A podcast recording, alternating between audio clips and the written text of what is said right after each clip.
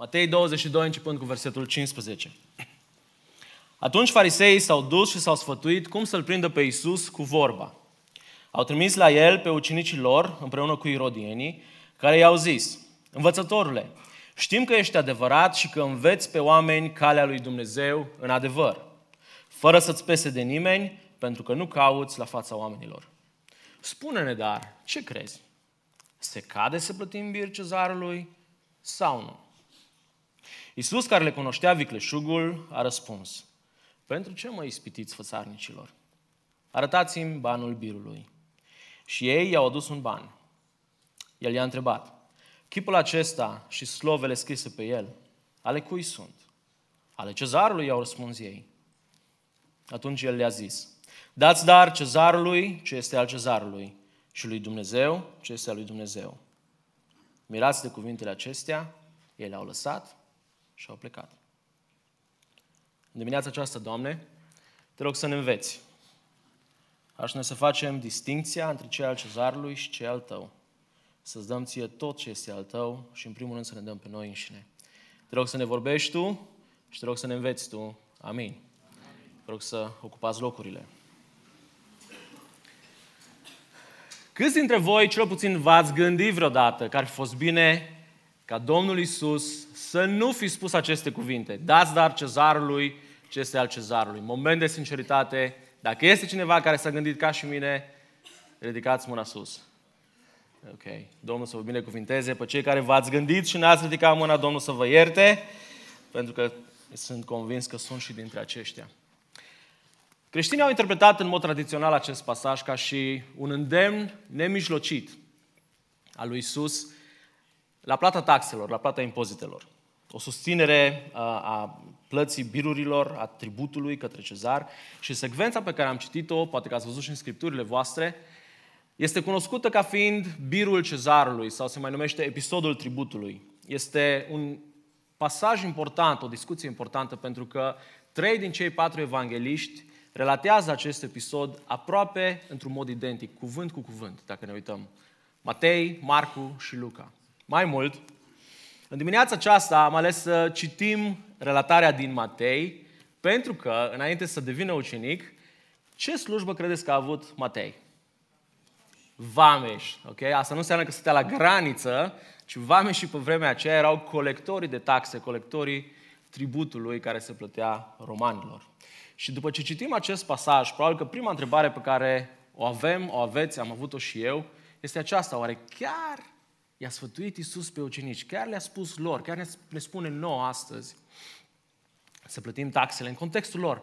Chiar le-a spus ucenicilor să plătească lui Tiberius Cezar, cel care era cezarul în timpul lucrării Domnului Iisus, uh, să plătească tributul.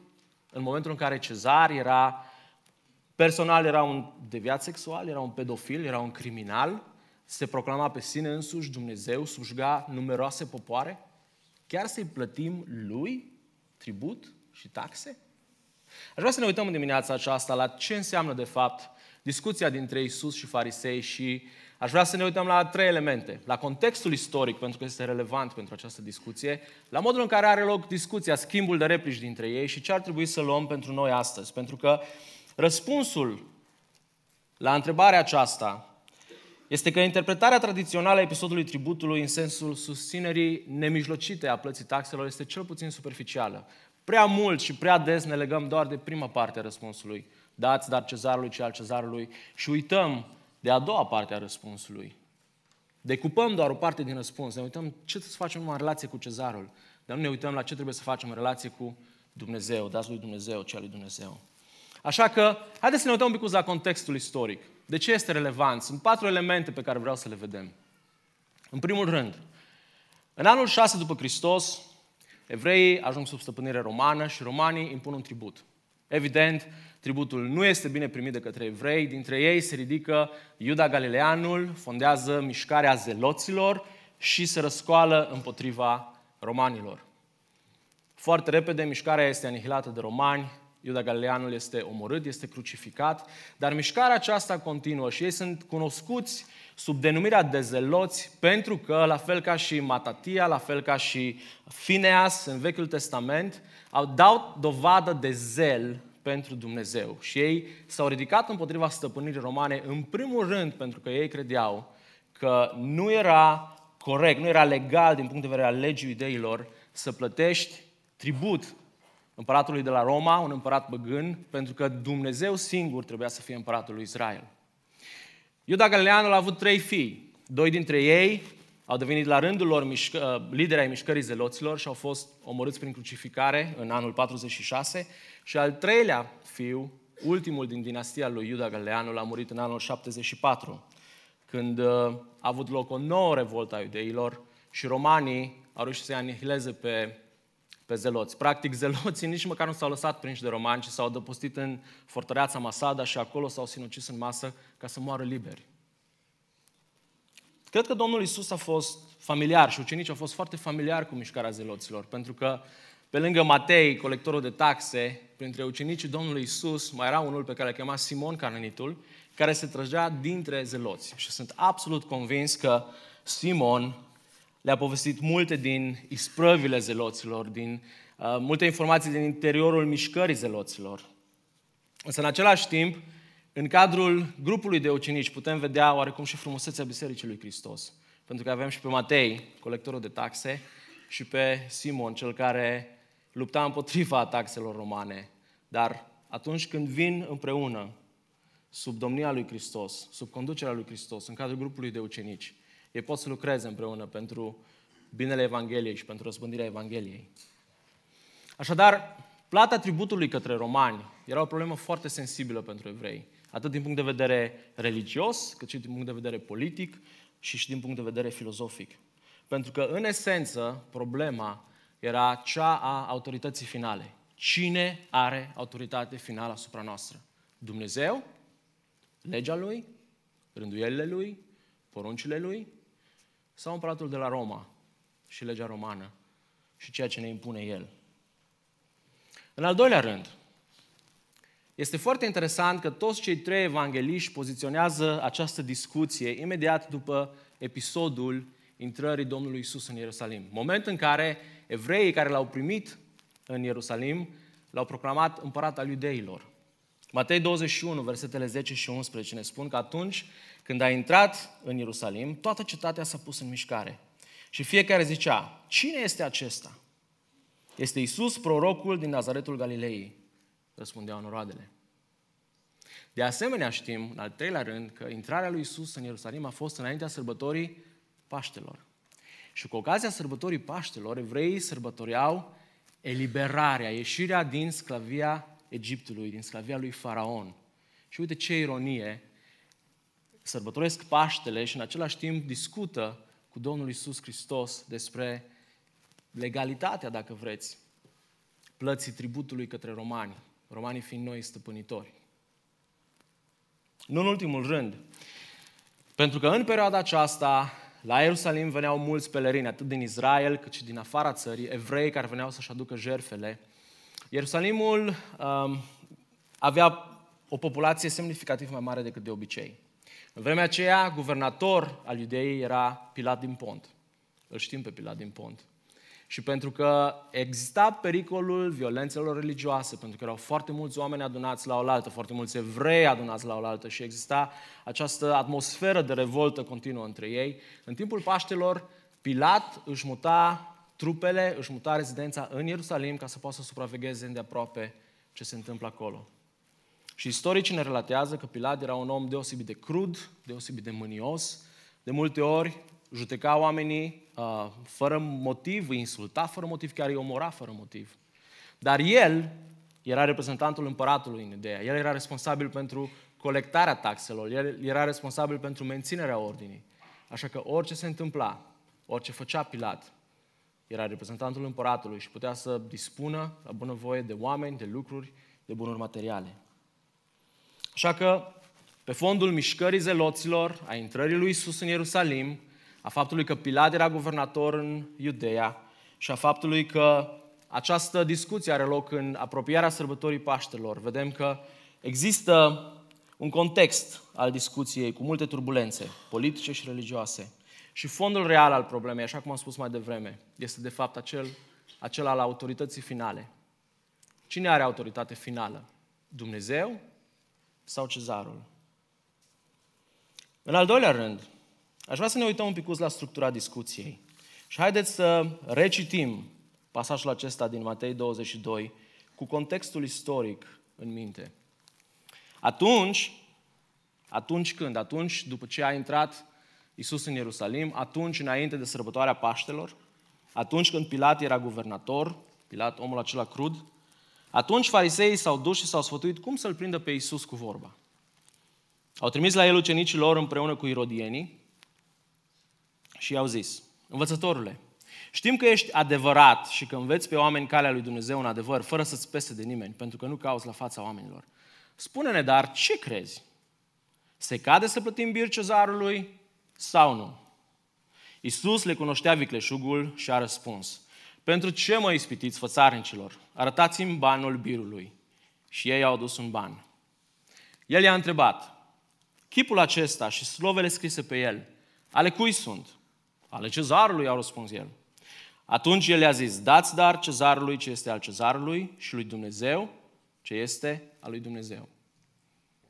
Și apoi Matei încheie și spune că mirase cuvintele acestea, ei l-au lăsat și au plecat. Practic, scena se deschide cu un complot da? la adresa lui Isus. Fariseii voiau să-l prindă cu vorba și trimișii lor, atunci când vin la el, încep cu o laudă falsă. Versetul 16. Învățătorule sau rabi, știm că ești un învățător adevărat și că înveți pe oameni calea lui Dumnezeu în adevăr și mai mult știm că nu-ți pasă de nimeni pentru că nu cauți la fața oamenilor. Practic, în acest preambul, uh, înainte să-i pună întrebarea dacă e corect sau nu să plătească impozit, fariseii ce spun? Ești un învățător al legii, noi suntem învățători ai legii, avem o întrebare să-ți spunem și dacă ești un învățător al legii, va trebui să răspunzi la ea. Un rabin nu avea voie să lase o întrebare fără răspuns, altfel își pierdea autoritatea rabinică.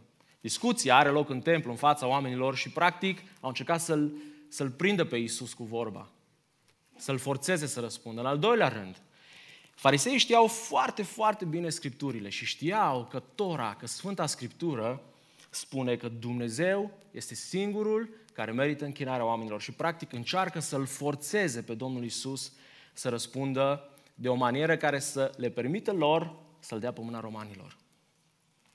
Așa că după această falsă laudă, urmează o întrebare genial construită. Se cade să plătim bir cezarului sau nu?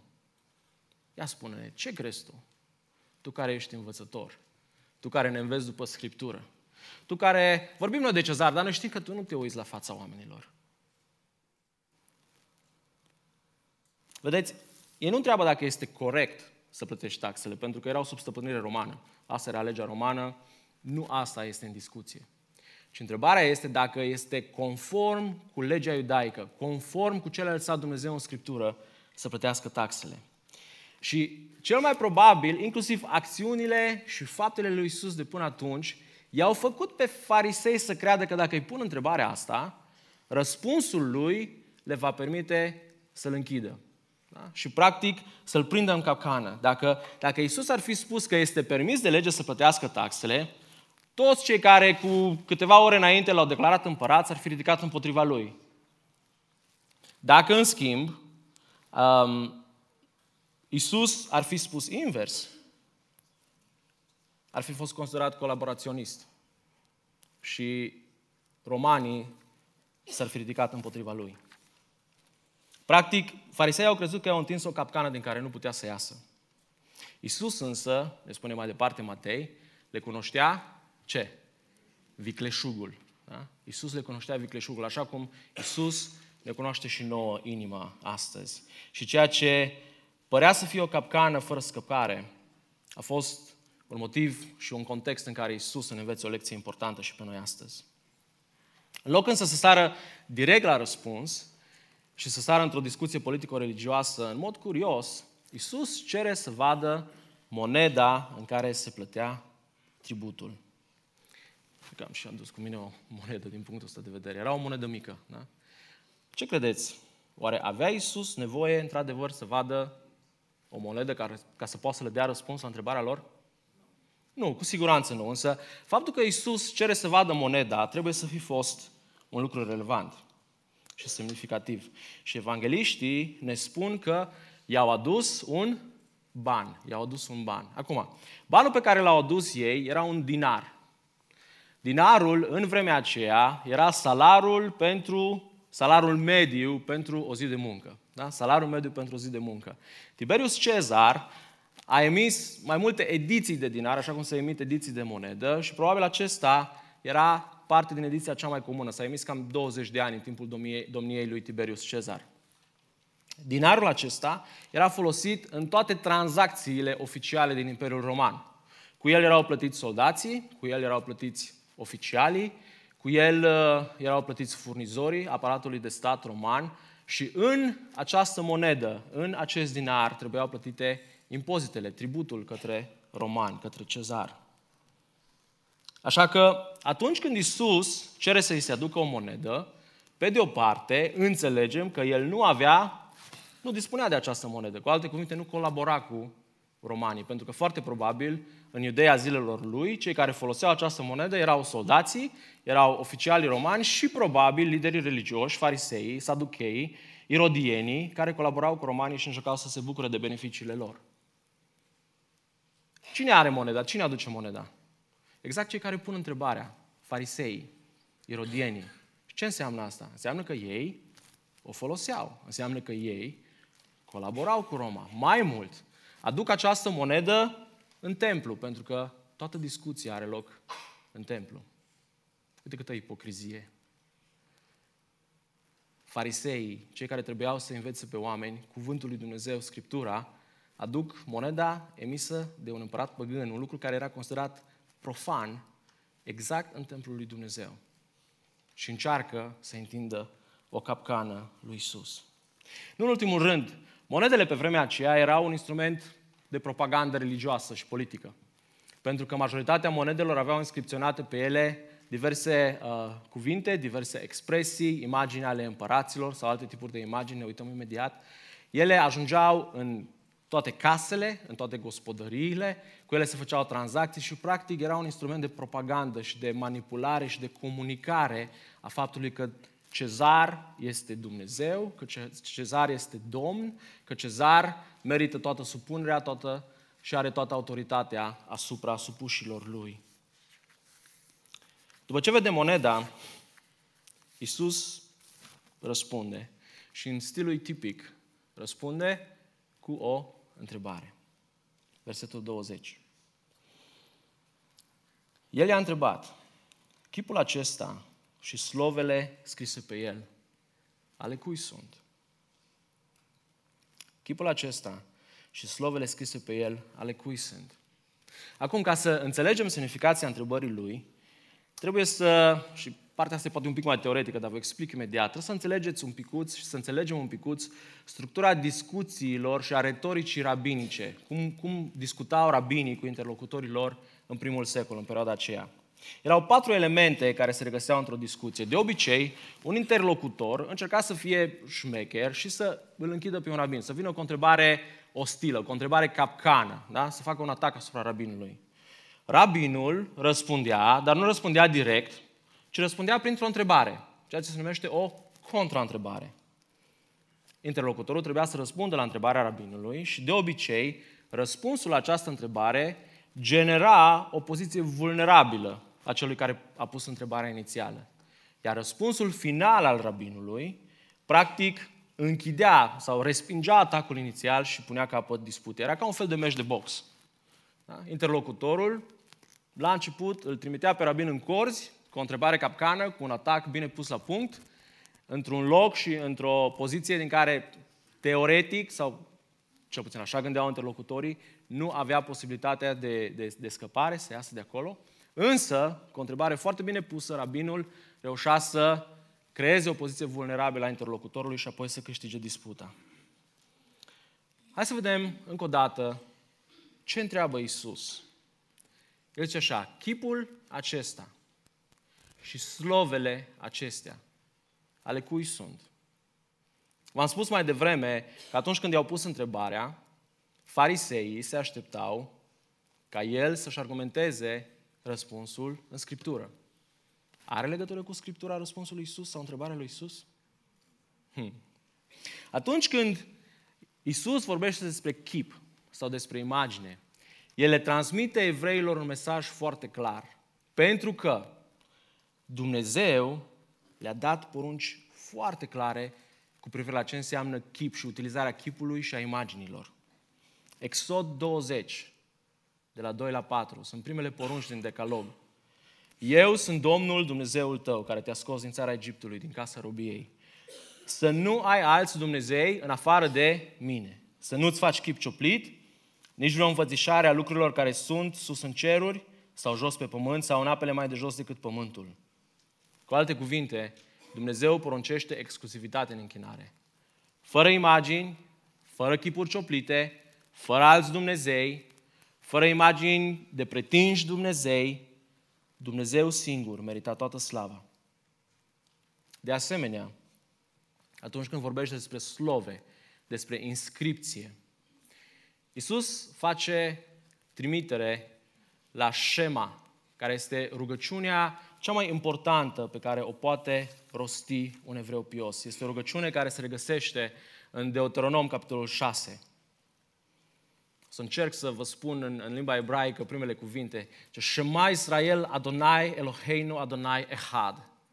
Ascultă Israele, Domnul Dumnezeul nostru este singurul Domn. Și Dumnezeu merge mai departe și învață pe evrei că uh, toate cuvintele Scripturii ar trebui scrise, ar trebui să și le inscripționeze pe frunte, pe mâini, să le pună pe ușiorii ușilor, pe porțile cetății, să învețe pe copiilor slovele acestea, cuvintele acestea, să le ducă mai departe și doar acestea să fie cuvintele cu care ei să se închine înaintea lui Dumnezeu. Cu alte cuvinte, atunci când întreabă despre chip și despre slovă, despre imagine și despre inscripție, Isus își bazează întrebarea și răspunsul implicit pe Scriptură, pe Tora. Care a fost răspunsul lor la această întrebare? Pentru că răspunsul lor pare un destul de simplu, da? Ce spun ei? Ale? Ale cezarului. A cui? Ale cezarului, da? Am pus pe, pe ecran um, o imagine a ceea ce se regăsea pe, um, pe dinar, pe moneda cezarului, pe care i-au adus-o lui Isus. Pe fața monedei, așa cum vedeți acolo, este un bust al lui Tiberius Cezar. Și chiar dacă nu mai suntem în primul secol, toți ne dăm seama că aceasta este imaginea unui împărat, sau cel puțin a unui cuceritor. Vedeți că are laurii victoriei pe frunte, pe cap. Iar pe marginea feței monedei, da, scria așa, Tiberius Cezar, Divi Augusti Fili Augustus. Tiberius Cezar, fiul divinului August. Cu alte cuvinte, moneda aceasta, v-am spus mai devreme, era instrument de propagandă. Moneda aceasta îl proclama pe Tiberius Cezar ca fiu al lui Dumnezeu. Tiberius Cezar, fiul Augusti, Divinus Augustus. Pe spatele monedei era o inscripție care o reprezenta pe Pax, Pax era zeița păcii la romani. Iar pe marginea spatelui monedei scria Pontif Maxim sau Pontifus Maximus. Ceea ce reprezintă sau ceea ce se traduce cu mare preot. Mare preot. Și dacă ne uităm înapoi la faptul că Isus a cerut să vadă moneda și s-a uitat la monedă, ne dăm seama că avem poate unul dintre cele mai ironice pasaje din Scriptură. De ce? Pentru că îl avem pe Fiul lui Dumnezeu, pe Iisus Hristos, acela pe care Biblia îl numește Prințul Păcii, cel care tocmai fusese încoronat sau declarat cel puțin împărat de către evrei, îl avem ținând în mână o monedă mică de argint, pe care era bustul lui Tiberiu Cezar și care pe acea monedă se proclama Fiul lui Dumnezeu și mare preot al păcii, al păcii romane. Înțelegeți ironia? Fiul lui Dumnezeu, Fiul Dumnezeului cel adevărat, Prințul păcii, și Tiberiu Cezar, care la rândul lui se declara Fiul lui Dumnezeu și Prințul Păcii. Aș vrea să ne întipărim bine în minte această imagine, pentru că vom reveni la ea puțin mai târziu. Însă, la finalul acestei discuții urmează răspunsul, lovitura finală, dacă vreți, da? Dacă vă aduceți aminte de exemplul meciului de, de box. Pentru că vine și răspunsul pe care îl dă Domnul Isus. Versetul 21. Atunci, el le-a zis, dați dar cezarului ce este al cezarului și lui Dumnezeu ce este al lui Dumnezeu. Dați dar cezarului ce este al cezarului și lui Dumnezeu ce este al, al lui Dumnezeu. Dar acest răspuns generează o întrebare implicită. Dacă trebuie să dăm cezarului ce al cezarului și lui Dumnezeu ce al lui Dumnezeu, întrebarea este ce este al cezarului și ce este al lui Dumnezeu? Ce este al cezarului și ce este al lui Dumnezeu? Pe de-o parte, pentru evrei, lucrurile erau clare. Dumnezeu este stăpân absolut, este creator, a lui este pământul, a lui sunt oamenii, a lui este tot ce este pe pământ, toate bunurile materiale. Mai mult știm din Scriptură că evreii trebuiau să îi dăruiască lui Dumnezeu tot ce însemna întâi născut dintre oameni, dintre animale. Dacă ne uităm în Levitic 25 cu 23 și Iisus face trimitere la Tora, aici citim așa, pământurile să nu se vândă în veci. Pentru că țara, zice Dumnezeu, este a, a mea. Iar voi sunteți la mine ca niște străini și venetici, ca niște străini și călători.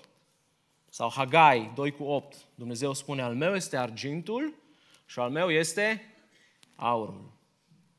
De altă parte, Tiberiu Cezar, împăratul de la Roma, ce spunea?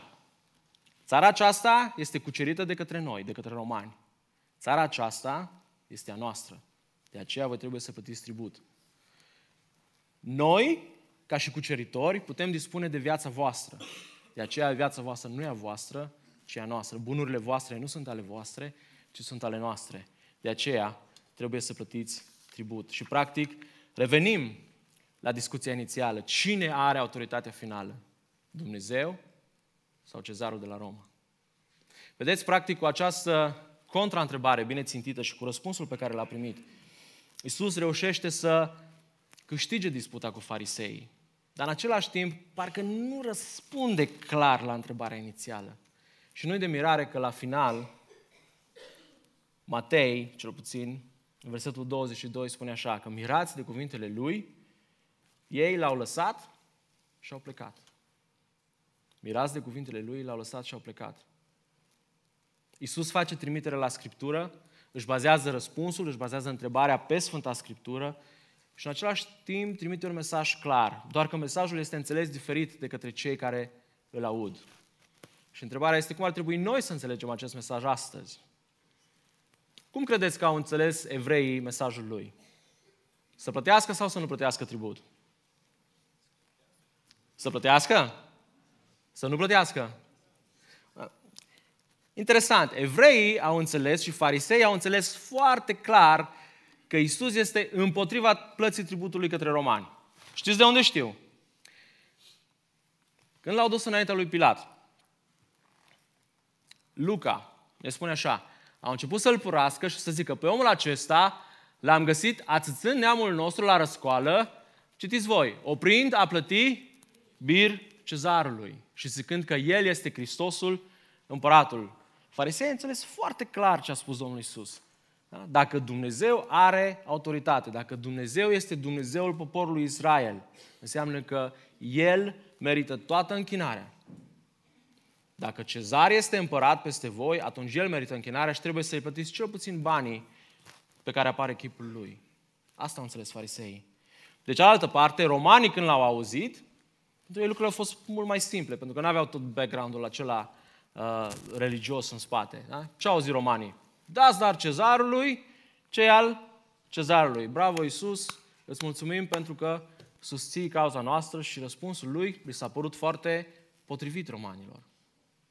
Cum ar trebui să înțelegem noi, în contextul nostru de astăzi, ce a spus Isus? În primul rând, când cred că ar trebui să facem o diferență între plata taxelor și impozitelor noastre și plata tributului de către ei, pentru că trăim în contexte diferite și această discuție are legătură, în primul rând, cu plata tributului uh, către romani, ca și, ca și națiune cotropitoare. Da? În schimb, în ce ne privește pe noi și plata taxelor și a impozitelor de către noi, personal consider, și să vă aduc mai multe argumente din Scriptură, că ar trebui să ne plătim taxele și impozitele. Uh. De ce? Haideți, luați-vă Scripturile, vă rog. Haideți să, să, să citim împreună. De ce? În primul rând, Iisus și-a plătit taxele. Chiar dacă farisei au înțeles că El este împotriva tributului, Iisus și-a plătit taxele. Deschideți cu mine la Matei, capitolul 17. Este un episod are legătură cu plata uh, tributului către romani, cu plata taxelor către romani și cu plata taxei de la templu. Un impozit local. Da? Matei 17, versetele de la 24 la 27. Când au ajuns în Capernaum, cei ce strângeau darea pentru templu, taxele de la templu, au venit la Petru și i-au zis, învățătorul vostru nu plătește darea. Ba da, a zis Petru. Și când a intrat în casă, probabil că era întârziat. Și când a intrat în casă, nu știa cum să-i spună că au întârziat și probabil că o să le pună ăștia penalități. Um, ce a spus Isus? Isus i-a luat-o înainte și a zis, ce crezi, Simone? Împărații pământului de la cine iau dări sau biruri? De la fiii lor sau de la străini? Petru i-a zis, de la străini. Și Isus a răspuns, așadar fiii sunt scutiți. Dar, ca să nu-i facem să păcătuiască, du-te la mare, aruncă undița, trage afară peștele pe care îl vei prinde prima dată, deschide-i gura și vei găsi în ea o rublă pe care iau-o și dă-le lor pentru mine și pentru tine. Cu alte cuvinte, hai să plătim taxa. Apoi, Ioan Botezătorul, antemergătorul Domnului Isus, um, este un episod în Luca, în capitolul 3. Ioan începe să vestească pocăința oamenilor, oamenii vin la el, se pocăiesc. Printre cei care vin să se pocăiască și să fie botezați de către Ioan, sunt niște vameși și niște soldați, niște colectori de taxe și niște soldați.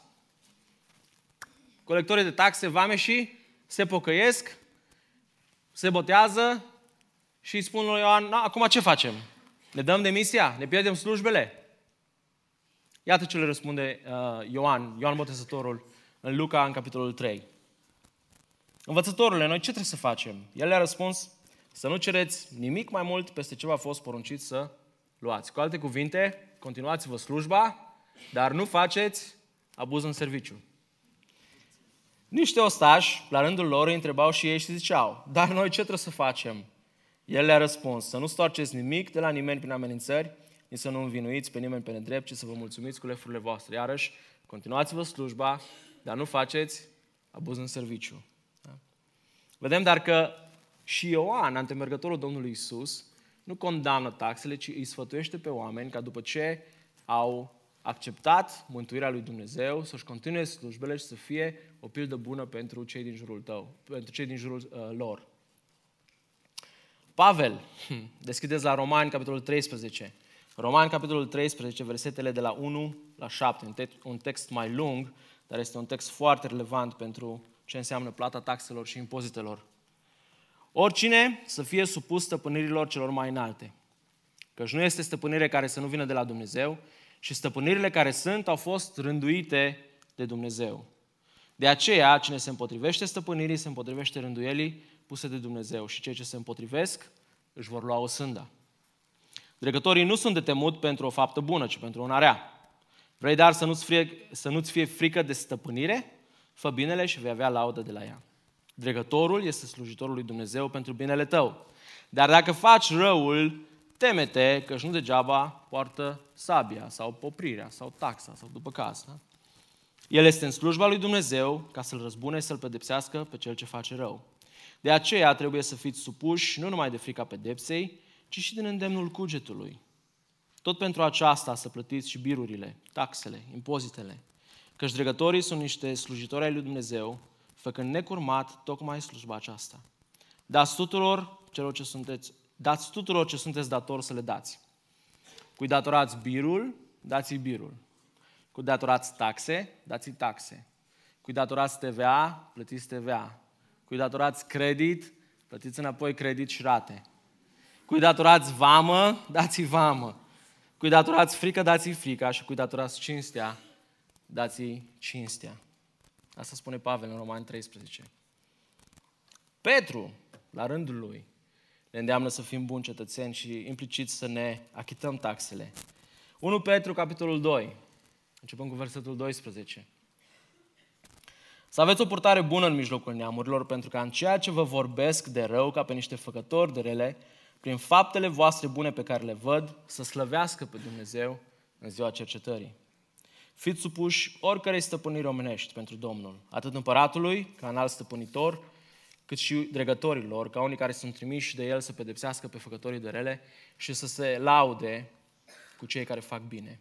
Căci voia lui Dumnezeu este ca făcând ce este bine, să astupați inclusiv gura oamenilor, zice Petru, neștiutori și proști.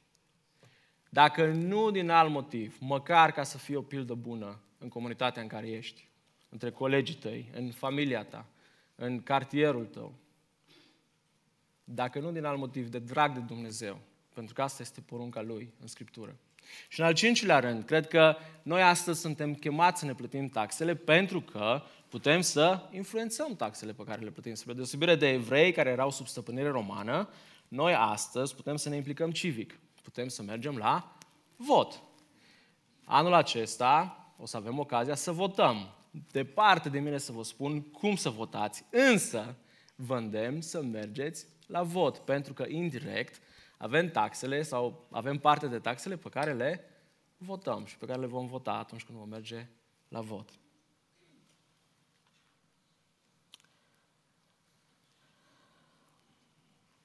Însă, revin la ceea ce am spus și la început. Cred că ar trebui să înțelegem implicațiile acestui pasaj. Nu atât de mult din perspectiva întrebării, cât din perspectiva răspunsului pe care îl dă Domnul Isus. Isus ar fi putut să se oprească după prima parte a răspunsului și efectiv să spună, dați dar cezarului ce este al cezarului, să se oprească acolo sau să zică, nu dați cezarului ce al cezarului și să se oprească acolo. Dar faptul că el continuă și spune și dați lui Dumnezeu ce este al lui Dumnezeu, Aici este esența răspunsului. Asta este partea relevantă din răspuns. Prea mult am decupat doar prima parte din răspuns ca să justificăm anumite acțiuni și am lăsat deoparte esența răspunsului. Dați lui Dumnezeu ce este al lui Dumnezeu. Dar Vlad, ce e al lui Dumnezeu?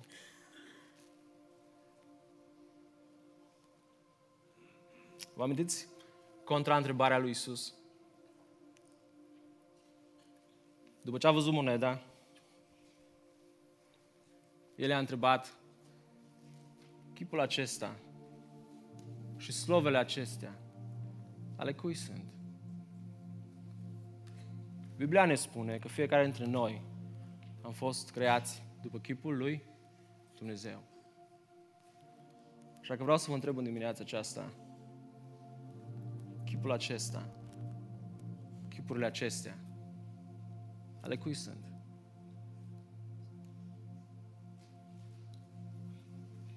Apoi a întrebat Iisus de slove. A cui sunt slovele? Și Matei ne spune și evangeliștii ne spun că atunci când au venit să-L prindă cu vorba, Iisus le cunoștea vicleșugul. Iisus știe viața mea și știe viața ta. Știe vicleșugurile din viața mea. Știe gândurile mele, știe vorbele mele, știe faptele mele și în fața Lui, viața mea este ca și o carte deschisă. Și atunci revin la întrebarea lui Isus. Slovele din viața mea, cartea vieții mele, da? despre cine vorbește ea?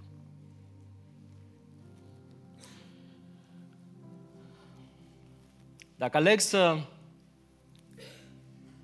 fiu eu singur domn peste viața mea, eu să hotărăsc ce fac, sau poate pe, doar peste anumite domenii din viața mea. Nu fac decât să semăn cu un mic Tiberiu Cezar pe o monedă mică de argint care pretinde că El este Fiul lui Dumnezeu care pretinde că El este Prințul Păcii și Preotul Păcii, în timp ce adevăratul Fiul lui Dumnezeu este Isus Hristos, care mă cheamă pe mine și te cheamă pe tine astăzi să-i dai viața ta. Esența mesajului lui Isus este chiar aceasta. dă lui Dumnezeu ce a lui Dumnezeu. Și ce poți să-i dai mai mult decât chiar viața ta în dimineața aceasta? Dar oare Dumnezeu a dat ceva? Dacă ne cheamă pe noi să dăm. Atât de mult a iubit Dumnezeu lumea, încât a dat. A dat pe singurul lui Fiu, pe Iisus Hristos.